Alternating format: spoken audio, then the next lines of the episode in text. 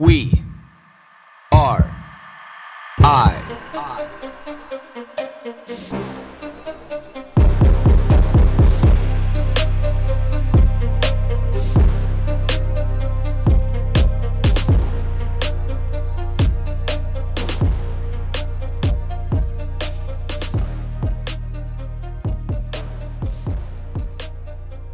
The beautiful part about today is it seems like the The age of no accountability is dying.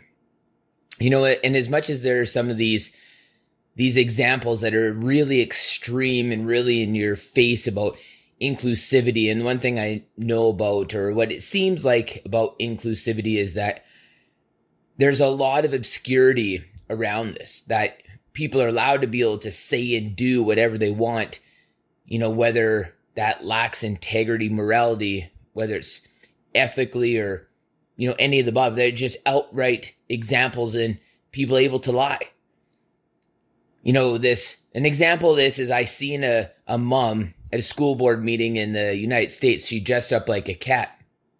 And she said, for the purposes of this hearing, I would like to be addressed as a cat. I would like to be referenced to as a cat. She's like, as you can clearly see, I am dressed like a cat. I have makeup on to look like a cat. And I'm telling you right now that I identify as a cat.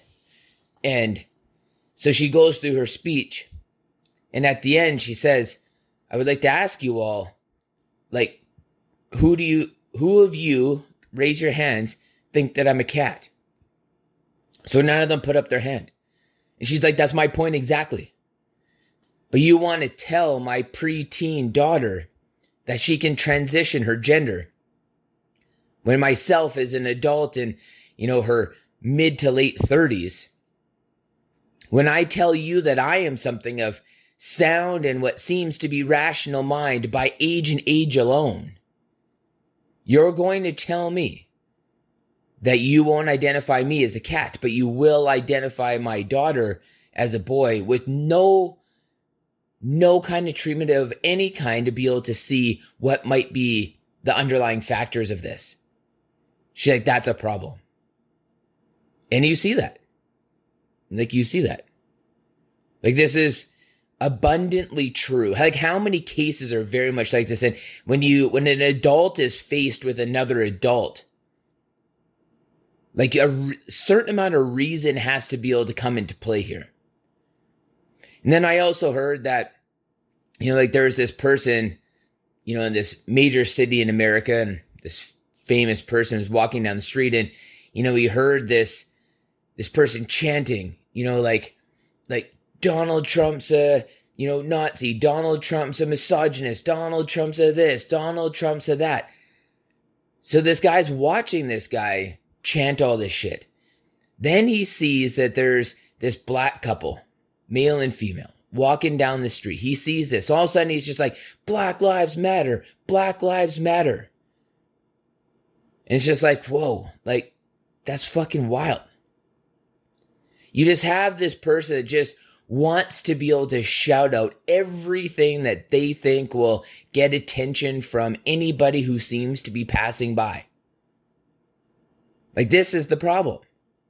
The squeaky wheel gets the grease. You know, I could list countless and countless, countless more examples of this.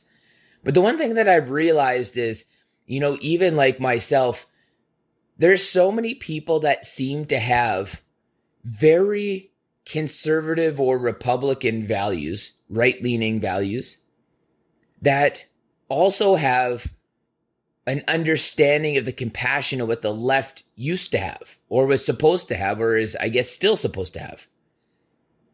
And this has always been that interesting juxtaposition, because it's like, does this make you a centrist? You know, where you have one foot on both sides. I don't know. Like, does it? Is this what that true definition of a centrist is, where, you know, you have values that you believe in on both sides? Because this is where I feel the majority of everybody lives. But the problem always has been is that The the left has captured, you know, this squeaky wheel mentality. And Republicans and conservatives always kind of sit there and say, ah, oh, you know, like this shit'll die out, this shit'll blow over. But the one thing that you see in this huge shift right now is it seems like, you know, the blue conservatives in Canada, the red Republicans, the United States, the more right-leaning core values, slightly right of center, who also have slightly left of center values too. All those people have had enough. They voiced it. But now they've done what these people always do, these kind of, I guess, labeled centrist people. Now they're like, okay, we're going to take some action. We're going to build some systems. We're going to build platforms. We're going to start speaking. We can't just sit back and watch the baby cry anymore. We need to coddle the baby. We need to say, okay, mommy and daddy are coming, and we are going to right this ship. Because you see all the examples of this, where these people are just like, I've had enough of this shit. You see this by way of Elon Musk buying Twitter.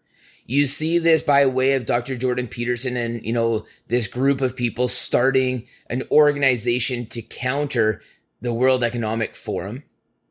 You see this by the way of the popularity of Joe Rogan's podcast.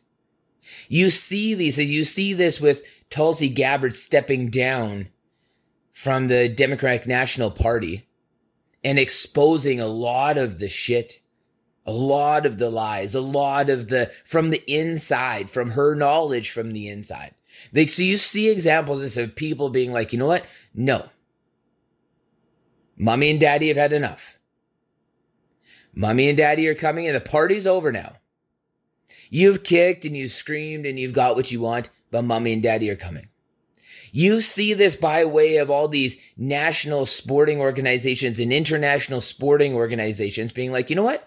No, trans women do not, should not, cannot compete in traditional women's sports. It's fucking, it's made a laughing stock of female sports, female athletes, are vi- like violently opposed to this shit. And not violently opposed as in like physical violence, but violently opposed as in their mind. They're just raging war against this because it's just unfucking believable. Because it's not an issue with trans men. You're not going to see a trans man want to go compete in the fucking N F L. You're not. You're absolutely not. You see this by way of this Dylan DeHaney or whatever her name is, his, her name is, in the Bud Light fucking commercial. They lost billions of dollars of market share. You see this. You see this coming where society as a whole of like, you know what, man? I've had enough of this shit. I've had enough. I do not want this. You see this by way of Rand Paul and some of these, you know, politicians in the States being like, I've had enough. You see this with Pierre Poilievre just chronically coming with receipts against Justin Trudeau. You also see this by way of people like Justin Trudeau gaslighting the public like there is no internet. Like there is no internet where these people can see that this guy is completely full of shit. Same thing with Joe Biden, where there's not going to be any debates for the presidential primaries. Like, how is that a proper democratic process? And you don't think that people are going to push back against that? Find ways to be able to have those same debates, but without Joe Biden? You're not going to tell me that, like, you know, Robert Kennedy Junior and, you know, all these other candidates aren't going to go online on, like, Twitter Spaces and have a presidential debate, but without Joe Biden? You don't think shit like that's going to happen? Absolutely it will. You know, because mommy and daddy are coming to clean things up. You see this all over the world. All over the world. There's examples of this all over the world. You see this with examples of how far the French citizens have taken this shit. They're like, no, no, no. They're like, we've had enough. You look what they've done over there. They've been protesting for like a month in like a crazy fashion. You see this by way of You know, Italy already voting in that female president and the changes she made, all the way down to banning and making fake meats illegal and lab-grown meats illegal. And how you can't, and it's illegal to use any bug byproducts in their flours or their pizzas or their pastas or anything. That's how much she's like, fuck this. Mommy's coming in to clean this shit up. You see this in Netherlands by the Dutch farmers creating their own political party. Being like, no, no, no. Daddy's had enough. That's it. And it's nice to be able to see this because it gives, I think, rational people hope. It gives rational people being like, oh, I'm going to get behind that. I think that's why liberals and N D P are in Canada and the Democrats in the United States are so worried about what's to come because they see mommy and daddy coming to clean this shit up and they're throwing temper tantrums like a two-year-old. So it's actually a really great time to be alive because we can witness all of these, these things where it's like, okay, here's the checks and balances to the obscure behavior that's supposed to be in Western society. Just took a little too much to get those wheels, those cogs turning, and a lot of that had to do with COVID. But the nice thing is, is you can see, you can see the dawn starting to come. And soon, I want to have the hope. Soon, it's just going to be that nice, bright, sunny day again.